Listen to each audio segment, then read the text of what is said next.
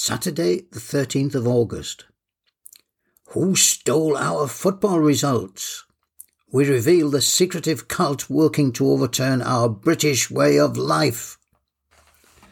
I first became alerted to the secret cult as I pull into the deli this morning. The usual crowd is there, seated in the shade. But something is wrong, seriously wrong. I sense it as I squeeze my aging Aygo between a hearse-sized black Vauxhall and a sparkling white Mercedes, naturally giving the Merc a few more centimetres of access. My unease strengthens as I see a cause of concern. Incomers, obviously attracted by the word of mouth news that this is where the elite, the creme de la latte, are to be found.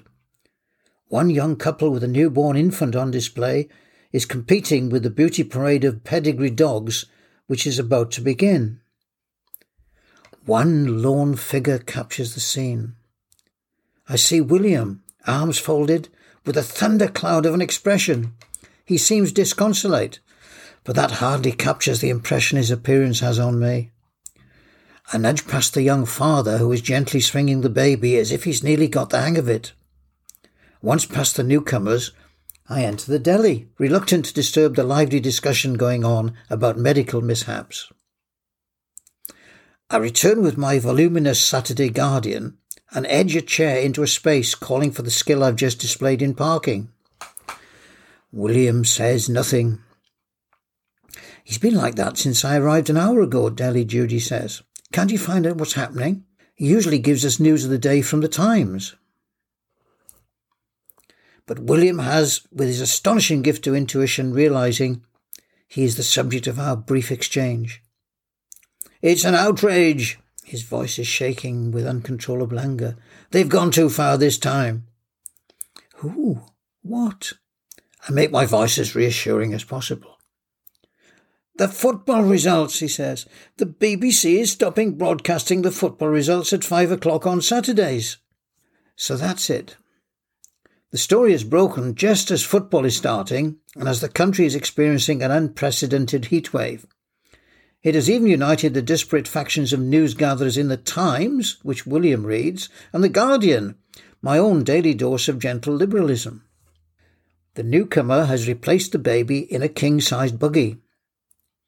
There's something suspicious in his innocent guise of a new father. But I see the mother is anxious to leave, as if she fears her husband will make some indiscreet remark. Before they have time to exit, he nods back at William and mouths a brief message. Thanks to my lip reading, I am enabled to learn the secret. You must stop it, he is whispering. It's going to be the shipping forecast next. We can't stay silent any longer. Watchword woke plot. The family moves on at a pace exceeding that recommended in buggy pushing for dummies. As they speed into the distance, William leaps up, waving his copy of the Times. I've had the watchword. We have to mobilize all active service personnel immediately. Operation Woke Plotter started. The forces of wokeness intend to turn the BBC into a propaganda machine. The end of its football results is just the beginning. Then there will be the finish of the shipping forecast. He pauses at the threatened horror. Cultists, he cries. We're at war against an evil cult. He seems convinced. I attempt to calm him down, but there's no stopping him. I try reason. Really, William, do you suppose they're eventually going to abolish the monarchy? Worse, he says. After the shipping forecast is gone, they intend to end the archers.